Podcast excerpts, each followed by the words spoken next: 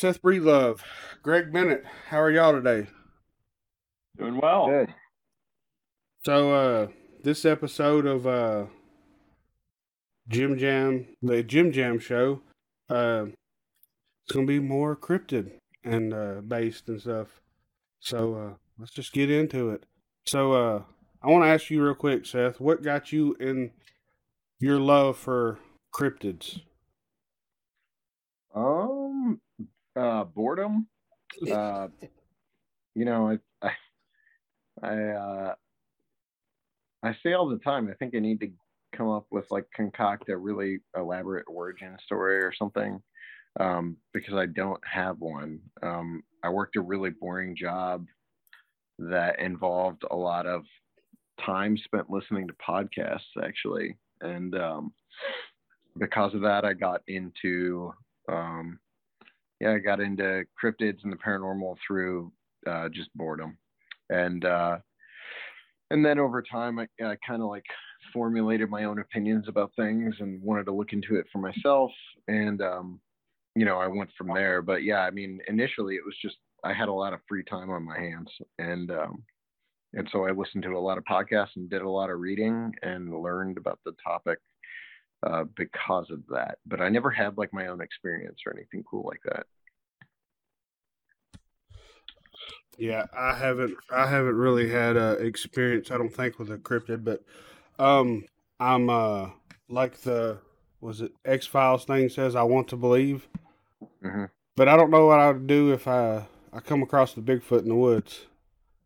I'd probably shit Oh, myself. That's not that bad. Um, I just had uh, a run in last weekend with some Bigfoots in the woods in, in Ohio, and it was, um, it was it wasn't that bad. So I guess obviously they didn't hurt you or anything because I guess I mean- we had, Yeah, no. Uh, I mean, that's what you got to tell yourself in the moment too. Is like, uh, if they were out there like killing people or attacking people, we would know for a fact they exist. Yeah Um, and they, so they clearly are not like horrendously violent by any stretch of the imagination. So, um, you know, I'm pretty convinced they exist. I'm like 98, 99%. I actually saw something last weekend for the first time, um, running across the pipeline outside of Minerva. Um, just this brown, dark brown, hair covered, uh, what looked like a human just sprinting, hair covered human sprinting across the pipeline uh, last weekend. So you kind of, yeah. I mean, the reality of it is, it's it's a if they're there, you know, it's probably some sort of animal um, Yeah. that likes to stay hidden, curious, curious kind of animal.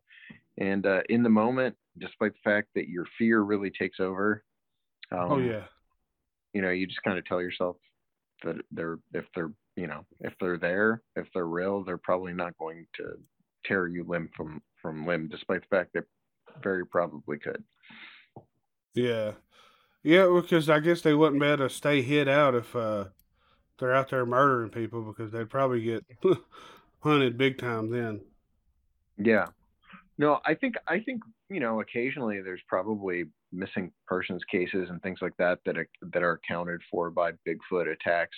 You know, maybe, but um, I think for the for the large part, they're they're very shy.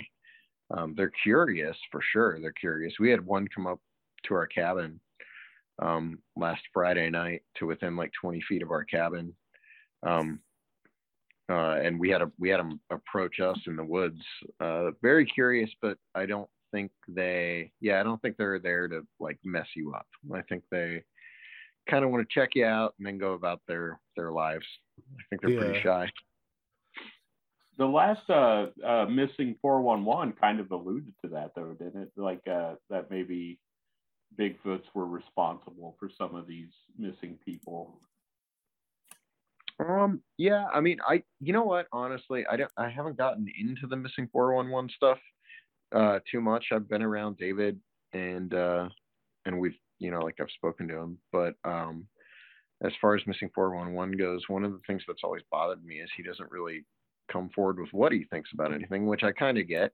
Yeah. Um, but I don't know if if that's what he's alluding to. I, I, he definitely alludes to a lot of things, but then if you approach him about any of those things, he kind of plays it off like, no, that's not what he meant. So I don't, I have no idea what he thinks. I, you know, like Native American, in Native American legends, a lot of the, especially out in the the um, Pacific Northwest, you know, they have these legends about child thieves that come in the night and take children things like that. And a lot of that is supposed to be related in some form or fashion to Bigfoot. Um, so it's possible, you know, that occasionally that is a thing they do. I don't, um, I just don't think it would be a common occurrence by any, you know, stretch of the imagination.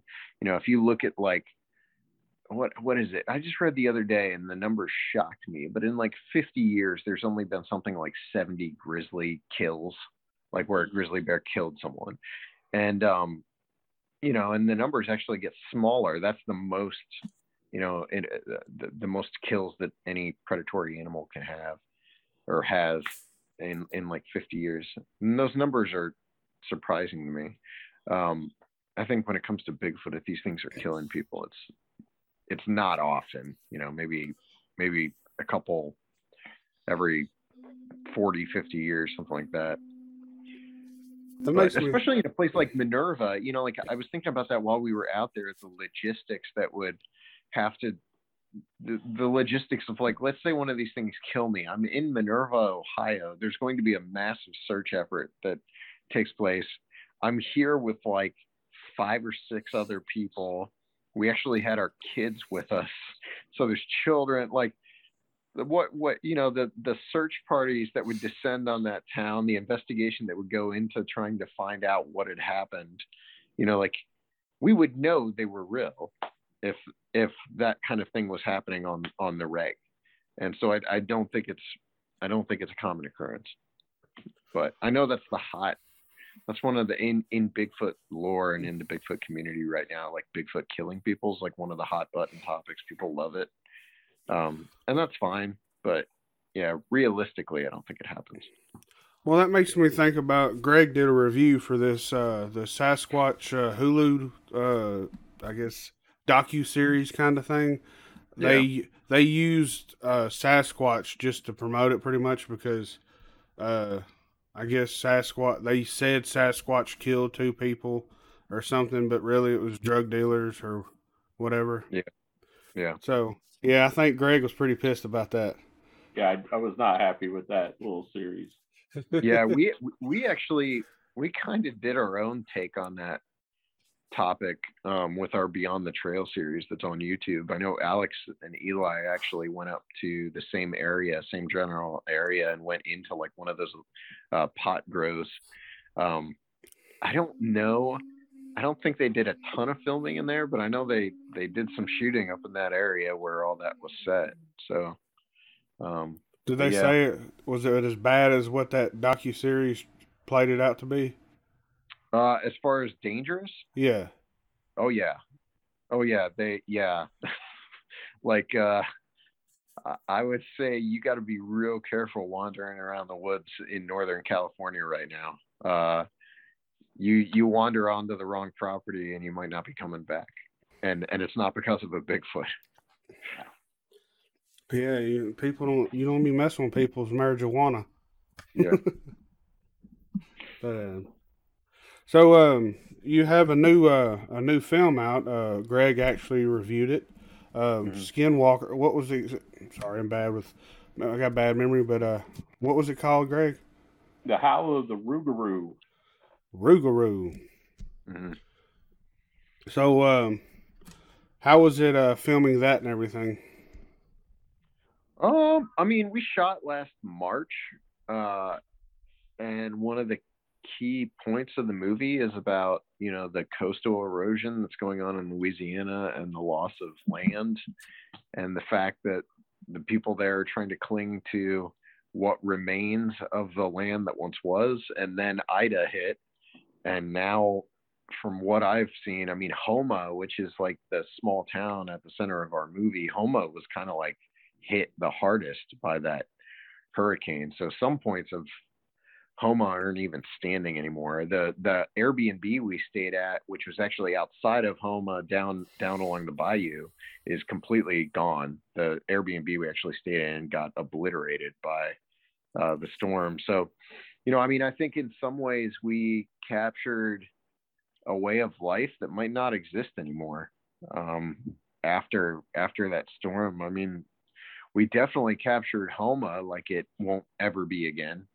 Mm-hmm. Um, and so that's that's pretty crazy to to think about. It was it was a good shoot. It was um, you know, I mean, I think you you know, we're not that familiar with like deep, deep south. We've been down to like Fouke, Arkansas, and I grew up, you know, I have family from North Carolina and I've spent I spent most of my up you know, my my childhood traveling the south, but we didn't get down into like the real deep, you know, southern swamps of like Louisiana ever. So that was a bit of a shock for us. I mean, we were there in March and we're thinking, March, how many alligators can there be in the area? And then, um, you know, at literally the first place we went to shoot B roll, we encountered multiple snakes, alligators were everywhere. Mm-hmm. We're like, okay, I guess, I guess everything here wants to kill you. Mm-hmm. Um, so that was all, you know, I mean, that was a learning curve for a bunch of guys from Ohio, but, uh, it was a good shoot. We got some really good interviews with, you know, witnesses and experts, people from the area who could flesh out the story of the Rougarou. Um, and then, you know, when it came to like shooting the recreations and stuff, that was probably the hardest part of this particular film. Um, you know, I think you you think of found footage as being like really unpolished and raw, and it is, but to capture that style in a way that is realistic is actually a ton of work and involves multiple takes. And you know we're not we do multiple takes when we, we do recreations but it's usually just to get lines read in a certain way or to capture like a certain expression or something like that. Uh, this was this is pretty wild. Like you would you know we the, i guess the the big one that stands out in my mind there's a scene in the movie that's supposed to be like you're seeing a home security camera. And um that one took probably 30 or 40 takes to get just just run through it over and over again until I felt like we had something that was believable enough. And then I got into post and I realized like what we had didn't quite work either. So then you're like playing around a post trying to make it work. So I mean it was a learning curve for sure.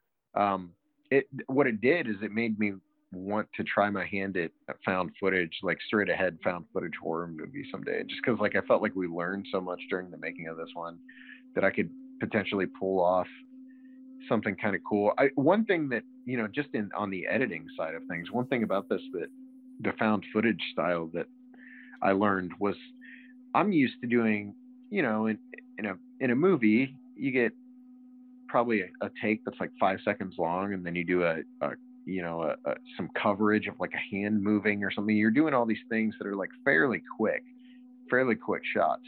Found footage needs to be drawn out to be believable. And um, I think that was something that we kind of picked up as we went along because we were still thinking in those sort of quick burst, um, you know, the, the, the t- style we typically would bring to like a narrative style recreation so that was a big learning curve. The whole the whole thing was a, a huge learning curve for everybody making the movie.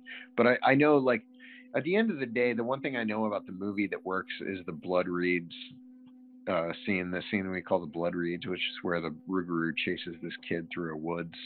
Um, that that scene, I'm I'm really excited about how that turned out. But overall, I think it all went pretty pretty pretty good. Yeah. yeah, I thought the end product was awesome. Right. Um, okay. Especially going into it, like I didn't know that much about the Rougarou. Mm-hmm. Um, you know, so just uh, really nailed it as far as the mythology and then uh, get into the you know religious aspect of it. Yeah. You know, uh, the the different versions of the story and everything. It was just really yeah. well done. Cool. Yeah, it's a it's it's a movie that um it, it, I think a lot more than than maybe not a lot more, but maybe more so than some of our other ones. I think this one really hinges on the lore and ties together all the all the disparate threads.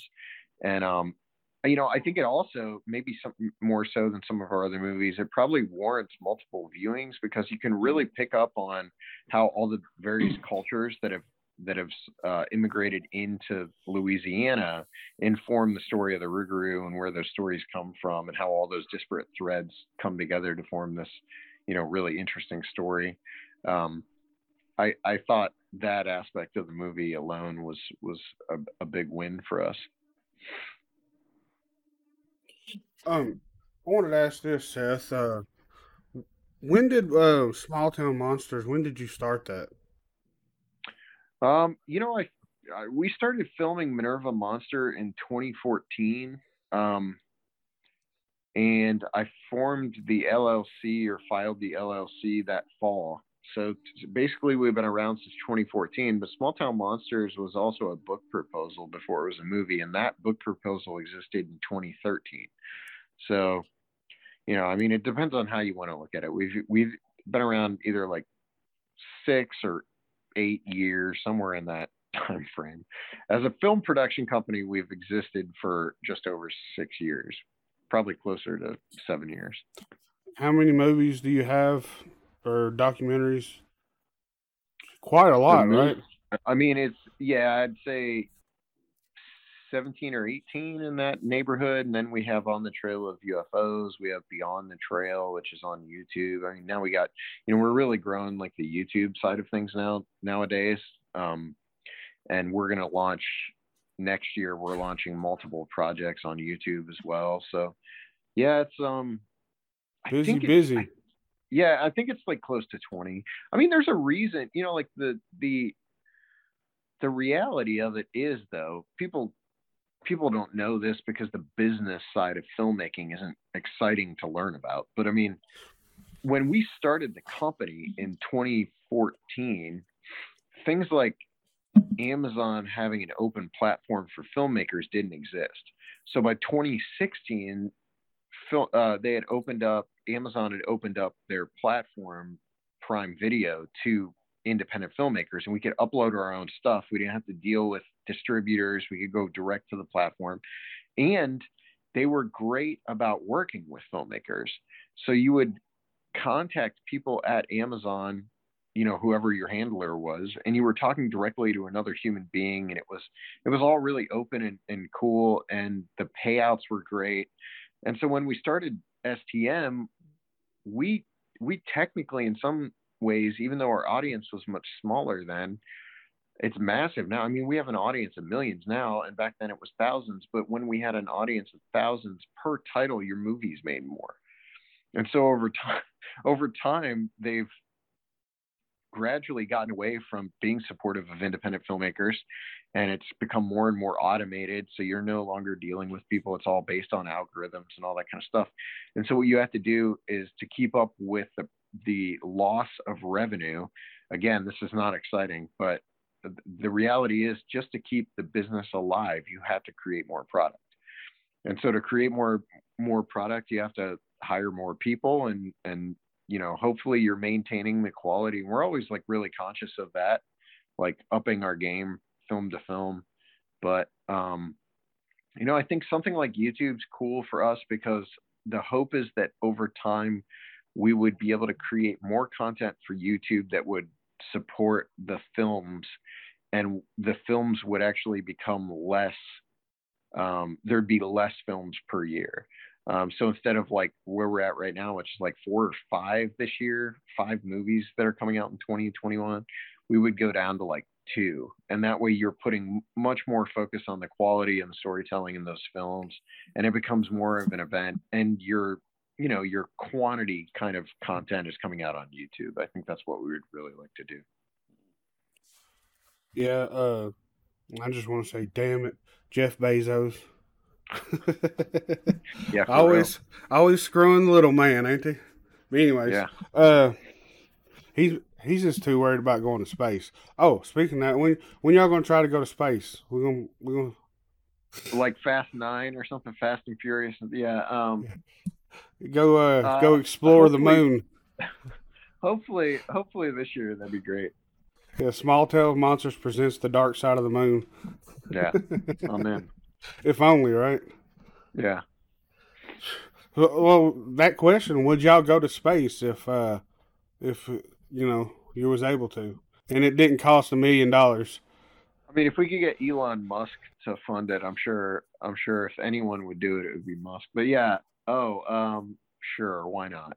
As long as I can, you know, I don't know. There's a lot of like people get sick in space and throw up, and I could see that being like an unfortunate side effect if I went.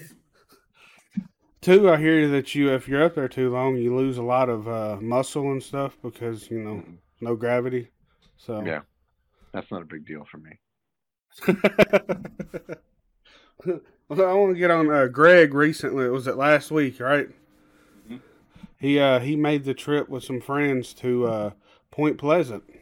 So, Yeah. Uh, Greg, would you tell us about it? Yeah, so this is it's we've had it planned for about a year now and have been kind of toying around with this idea. We uh we catfish a lot at night. Uh typically at Percy Priest Lake, uh here in the Smyrna, Murfreesboro area of Tennessee. Yeah. Um always see a lot of weird shit in the sky and everything and and uh you know we've always been fascinated with cryptids and we kind of got this idea of just combining our two favorite things, right? So catfish and cryptids is kind of what we came up with. Mhm. With the uh, first trip being Point Pleasant, of course, because you know Mothman's our favorite. But um, Yeah. we set up at the the side of the Silver Bridge. You know, did some fishing there. Um, fished over by the uh, Cornstalk uh, Monument. Mhm. Um, we got really deep into the TNT area, like Nice. well off the beaten path. You Yeah. know, Yeah. uh, I stayed in there for five days back in in June of, or I guess it would have been May of 2017. I actually camped in there for like five days with a Japanese film crew. It was like Yeah. one of the weirdest. We were on Japanese television, and um, yeah, that the TNT area is pretty pretty rough. Like the especially yeah, like those off the beaten path areas are crazy. yeah, and uh, it doesn't smell great out there. You know. Yeah. yeah. I, I fell in to the swamp area once, so that was great. Mm-hmm. Um, what's some of the craziest stuff you found in those igloos? I mean, I haven't found much. We actually kayaked into one of them because there's there's a couple that are out in the ponds that you have to actually, if you want to go in, you got to kayak into them. So, um, I mean, that's probably the wildest thing that I've seen out there. There's there's the one that has the blown off roof, you know, like the top of it's you can go inside and, but um, I haven't found anything too crazy. There's uh, some hilarious graffiti on the bad graffiti. Yeah. there's some, there's some ridiculous graffiti in some of them. Um, I mean, the craziest experience I had out in the TNT area was uh, we had some off-duty police officers, and we were setting trail cameras in this one building, and we went down to another building, and we're we're way back. We're actually on private property. Um, the farm museum owns a section of the TNT area what used to be the TNT area, actually over where the old aqueducts and stuff are. So it's where the remaining structures are. So we had left a trail cam in one of the structures, and this is midnight. I mean, real late at night. We hike down to another what what used to be an old water tower, and we go in the water tower. And uh, while we're in the water tower, we realize there's someone moving around in the building that we had just left. We're seeing light flash and you know we we uh the co- the guys the off-duty cops we're with they're like you know what? I bet that's kids stealing our trail cam. And uh they actually drew guns and went up there and pulled guns on these guys. It turned out it was a bunch of kids like teenagers. Wow. and they had they had snuck into this building and they didn't realize we were still around. They were like stealing trying to steal the trail cam. And these, these cops scared the crap out of them i mean they went in with guns on them oh, And, uh, so it was, that that was pretty funny. Uh, that's probably the, the craziest thing have happened had happened in the TNT area. We actually had something throw rocks at us and kind of like make some strange noise in there. But the thing about the TNT area, especially that side, is there there are houses that kind of border it. Mhm. So I don't know if we were experiencing something unusual or if we just had some angry neighbors throwing rocks. It's hard to say. Right. And it is a, it is a, I mean, it's a tourist area. You know, Yeah. people that are there for the Mothman experience want to walk around, but I don't think too many of them probably get off that main Right. that main path. You know. Yeah, people go to the that first row of igloos, that last row of igloos, technically, and they walk it and they think they've seen the TNT area, but it's a, it's a huge area. I mean, there's you know, it's like eighteen thousand or eh, eighteen thousand acres, thirty or maybe thirty thousand. It's a, it's a good chunk of land. Good Yeah, I think we thought originally there was maybe like ten of those igloos, but there's a, there's hundreds Oh yeah, they're everywhere. spread throughout there. Yeah. Um, one of them we found actually had one of the rusted containers still in it. Yes, yeah, you'll find that.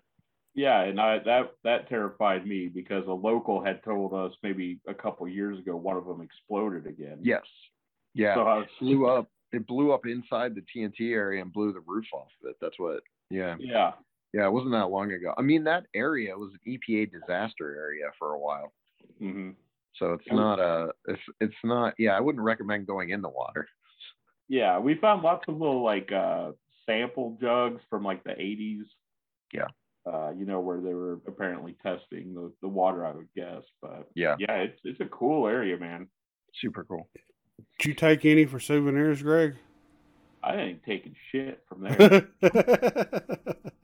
I, I, no, no, didn't take anything. Took pictures. Um, Seth, I had a couple questions for you about. I mean, you you spent a lot of time in Point Pleasant. Yeah. Uh, you know, with the films you made and everything, and you've talked a lot to the locals. Um, Mhm.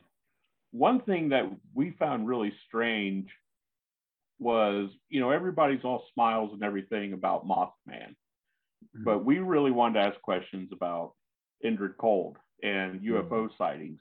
And it's almost like they would clam up on us. Nobody Hmm. wanted to say anything about UFOs. Nobody talked to us about UFOs. Did That's you get weird. anything like that? No, I've always, I've actually always found that UFOs, people are more open about UFOs and Men in Black there when I go than than they are about Mothman. I find it it's difficult to find anyone to talk to about Mothman, but though I typically have no issue finding people that are are more than willing to talk about UFOs. Um, you know, Dark Sky or, or on the trail of UFOs, Dark Sky. The impetus for that movie was originally we were going to do a a section in the Mothman legacy that was solely about UFOs after the bridge collapse. But Mhm. there were so many, there's so many UFO sightings that it, it would have, I, I didn't know how to pare that down. Um, I've never had any issue with that when it comes to Point Pleasant and and UFOs. I always find it's very easy. I mean, even like Jeff Wamsley, Jeff Wamsley's family had UFO sightings and stuff like that. Um, so yeah, I, I never encountered that. Um, That's- Men in Black and- yeah. and UFOs, I had no problem turning up witnesses. yeah, our like uh you know, I guess dream spot to visit. We wanted to get as close as possible to where Woodrow Derenberger met Indrid Cold. Yeah, That, that right, right off seventy seven. Yeah. Yeah, we we couldn't get good directions to it, and like, Oh, really? it was really weird, man. It was Dang. weird. That's that sucks. It's right. It's super easy to find. Um, it's it's shoot. Now see the the exit number always escapes me, but it, it's before you get to Mineral Wells. It's like the exit between Mineral Wells it, or uh, Parkersburg and Mineral Wells, and uh, it's in on the trail of UFO's Dark Sky.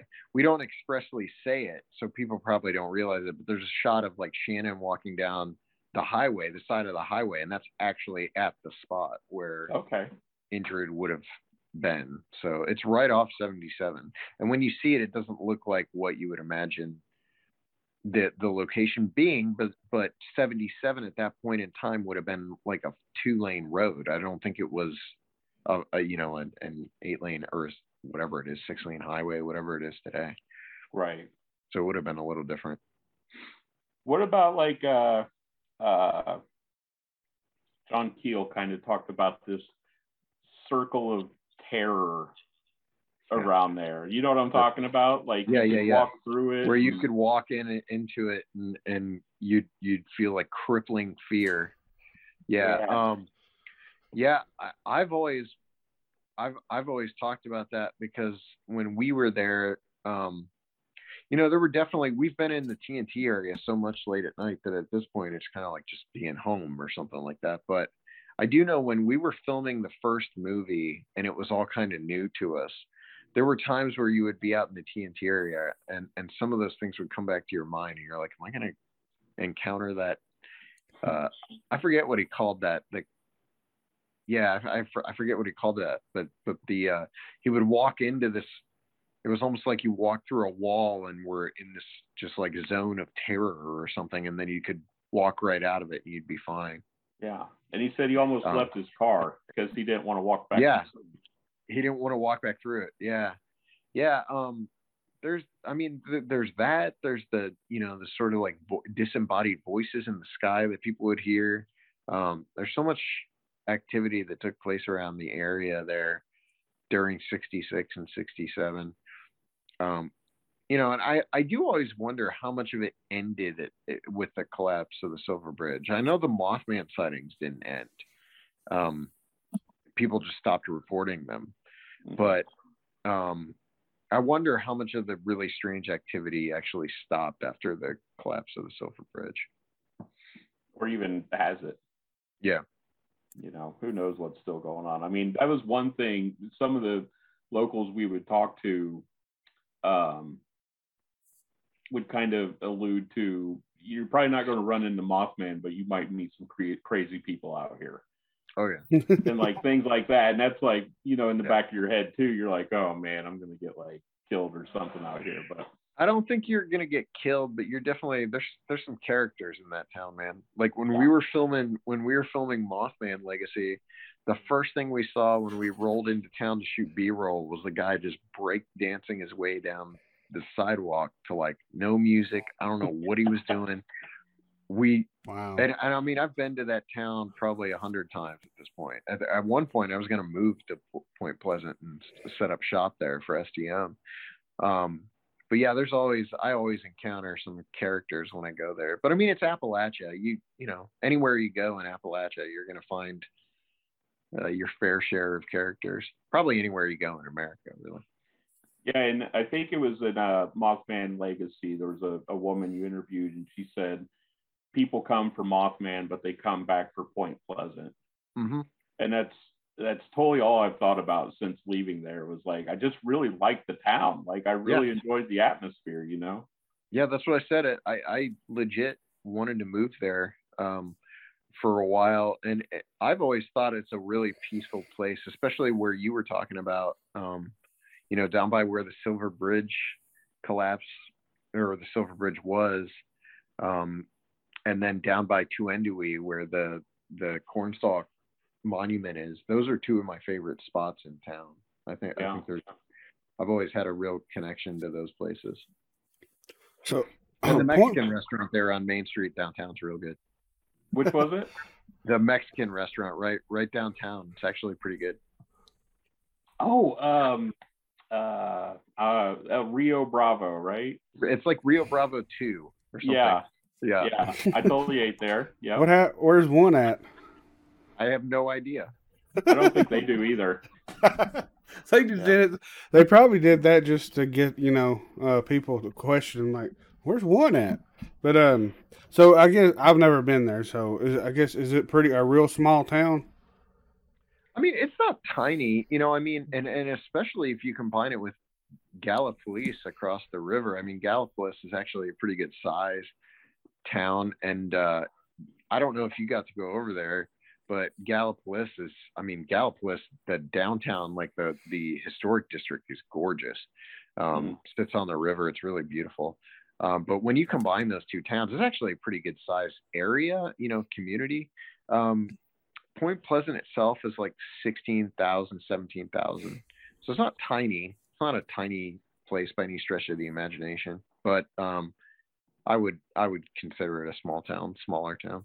Well, I'll tell you this: the only 24-hour food establishment is a speedway. Oh yeah, oh a yeah. Speedway. A speedway. That's all you're going to get late at night. So. Yeah. Um,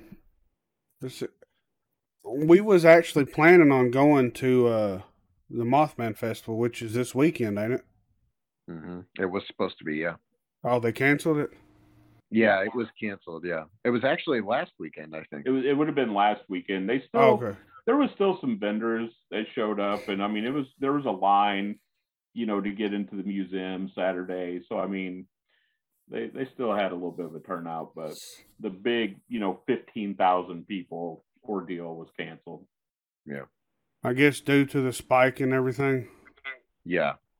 Well, um, we was planning on trying to go to that, and uh, one thing I did notice is uh, Point Pleasant does not have many hotels at all. If they do, No, I mean Point Pleasant itself only has only has one hotel that I know of. There might be another one sort of outside of town. Gallup Bliss has a number of hotels, but it doesn't matter. The hotels fill up about a year in advance. Um, the first year I went to the Mothman Festival, I had to stay in Ripley, which is about an hour and a half away. And that was only, I could only get one night in Ripley. The second night I had to stay in Charleston. So it's not, uh, yeah, you, you want to, if you go to the, if you plan on going to the festival, you want to book about a year in advance.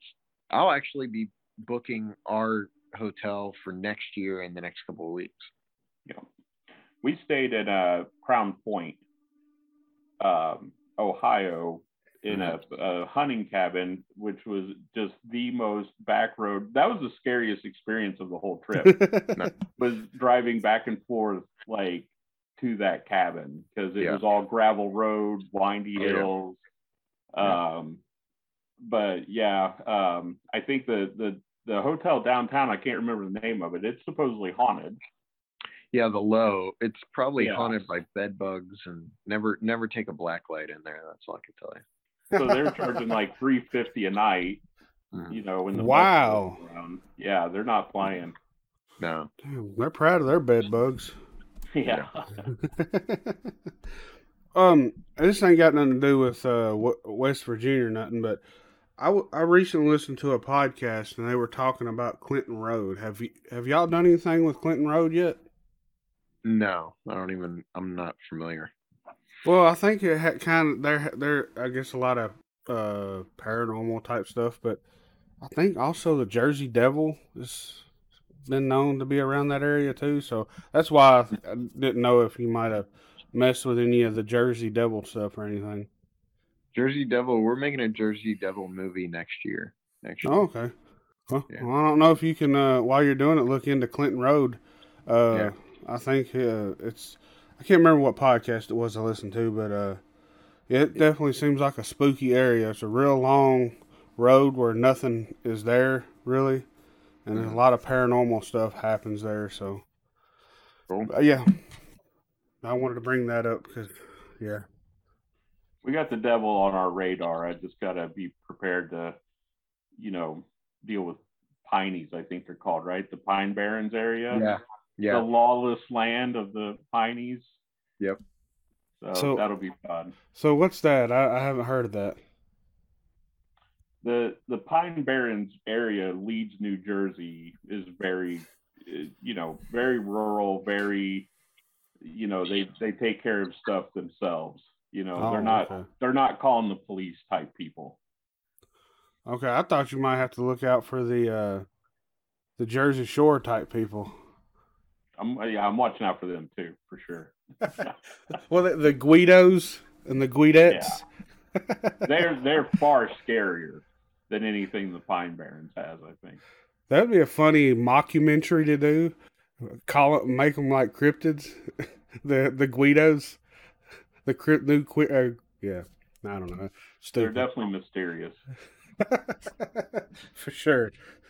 But uh, so um, so is that your next film you're working on? Is the Jersey Devil?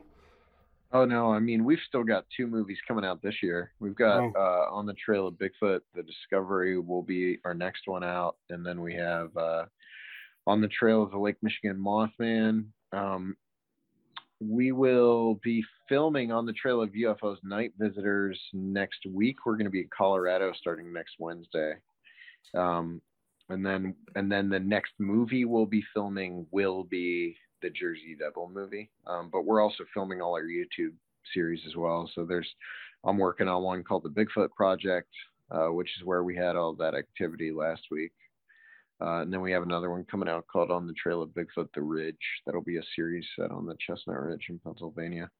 We're, they're, we're doing a lot. Yeah, sounds like it.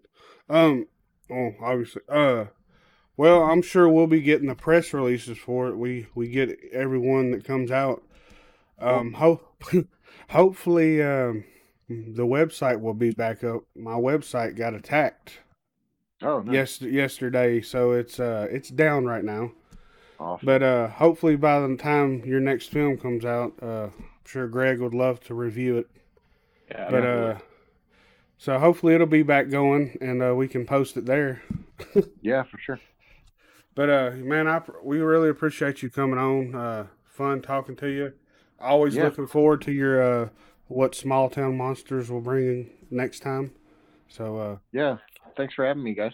yeah, keep doing your thing, and we look forward to more. Thanks, man. All right. So there y'all go. Uh, that was Seth You Breedlove. Uh, again, thanks him. Thank him for uh, uh, joining us. I hope y'all enjoyed that. But uh, Greg, what do you got going on? So the plan right now, we have we have over 40 hours of footage, of course, to go through.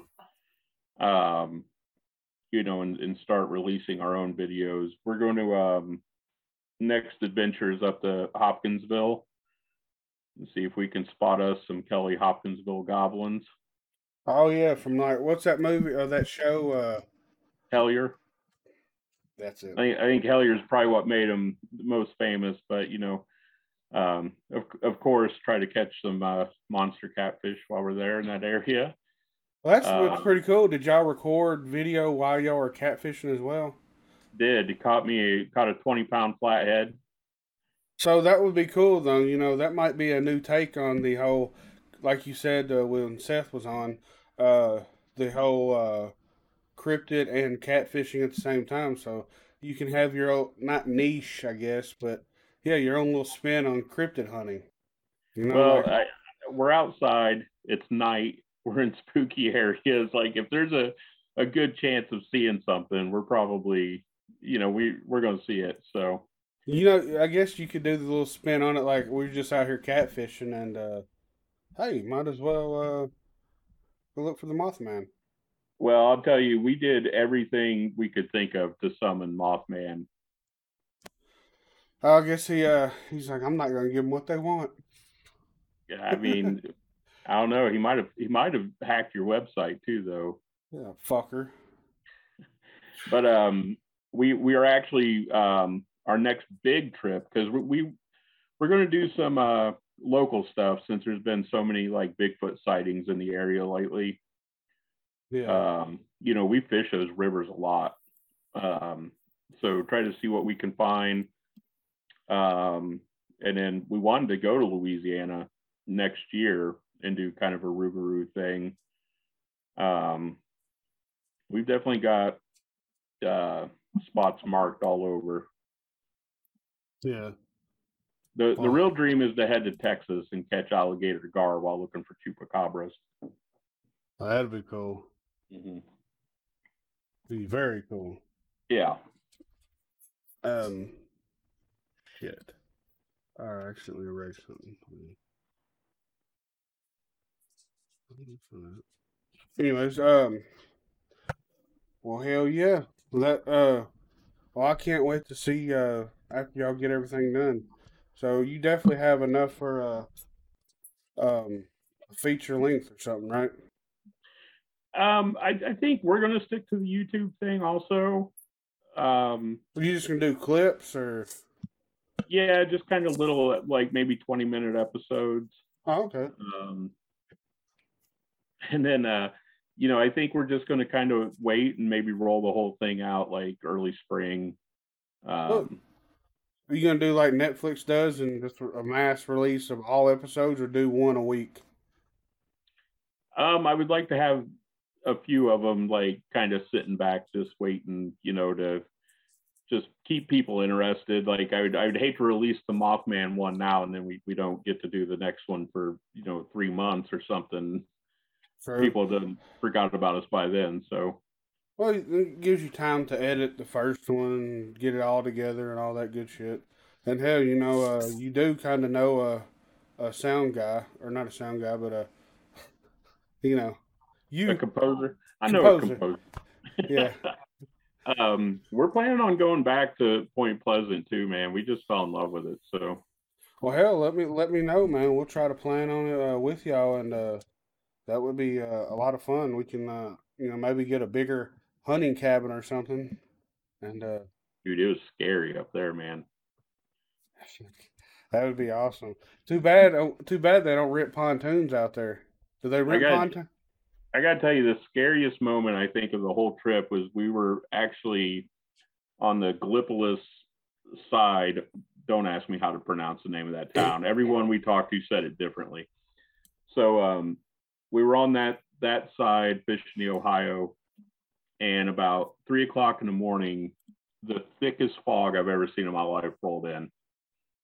And I sent you a picture of it. So we had, you know, two two of our friends are up front with spotlights, Yeah. which you can't even see, you know, a foot in front of them, just looking for logs, you know, so we don't run into a log.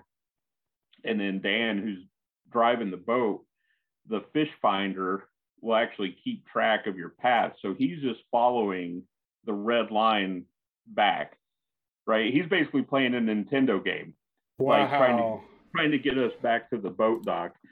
But um pretty convinced we were going to die that night.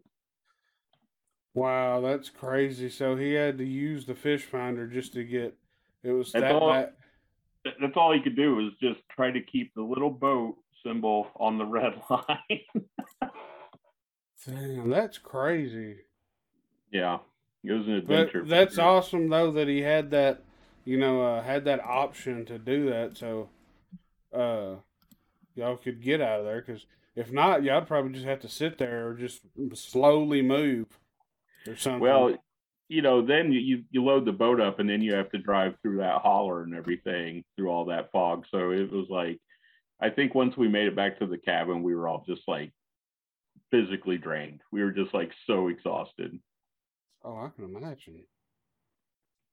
But um, so real quick before we get off here, uh, if uh, could you not pulled up your GPS on your phone and it would have kind of guided you a little bit, or what is it? Dude, there ain't there ain't service nowhere around that place. Oh wow. None of us none of us had service pretty much the entire trip. There was uh one little corner of the porch that we would kind of take turns sitting at so we could like text people or if we had to make a call. But uh that was about it. Even even in town it was kind of sketchy, but no. That red line is all you got. That's crazy. Well, oh hell yeah, man. Well, as always, man, let's uh definitely do this again sometime. Um, I appreciate you coming on, telling us about your uh, adventures, and uh, again, thanks Seth for coming on. Um, hopefully, pleasure. I would plug the website, but kind of pointless right now. Mothman took it down. Yeah, that's what I'm gonna go with. I'm gonna put that on social media. I'm gonna take a get a picture of Mothman. I'm like, Mothman hacked my website because uh, we interviewed Seth Breedlove, creepy bastard. Yeah, Uh, right there. He took you down. we uh, he knew we was interviewing Seth Breedlove, so uh, he uh, killed my site. I'm hoping, man. I got I don't matter. I'm not gonna keep on. But uh, yeah. So thanks for watching, y'all, or listening, whichever you're doing. Tennessee, horror news, engines of demon booth, murder, death, and porno goes, Belgium game,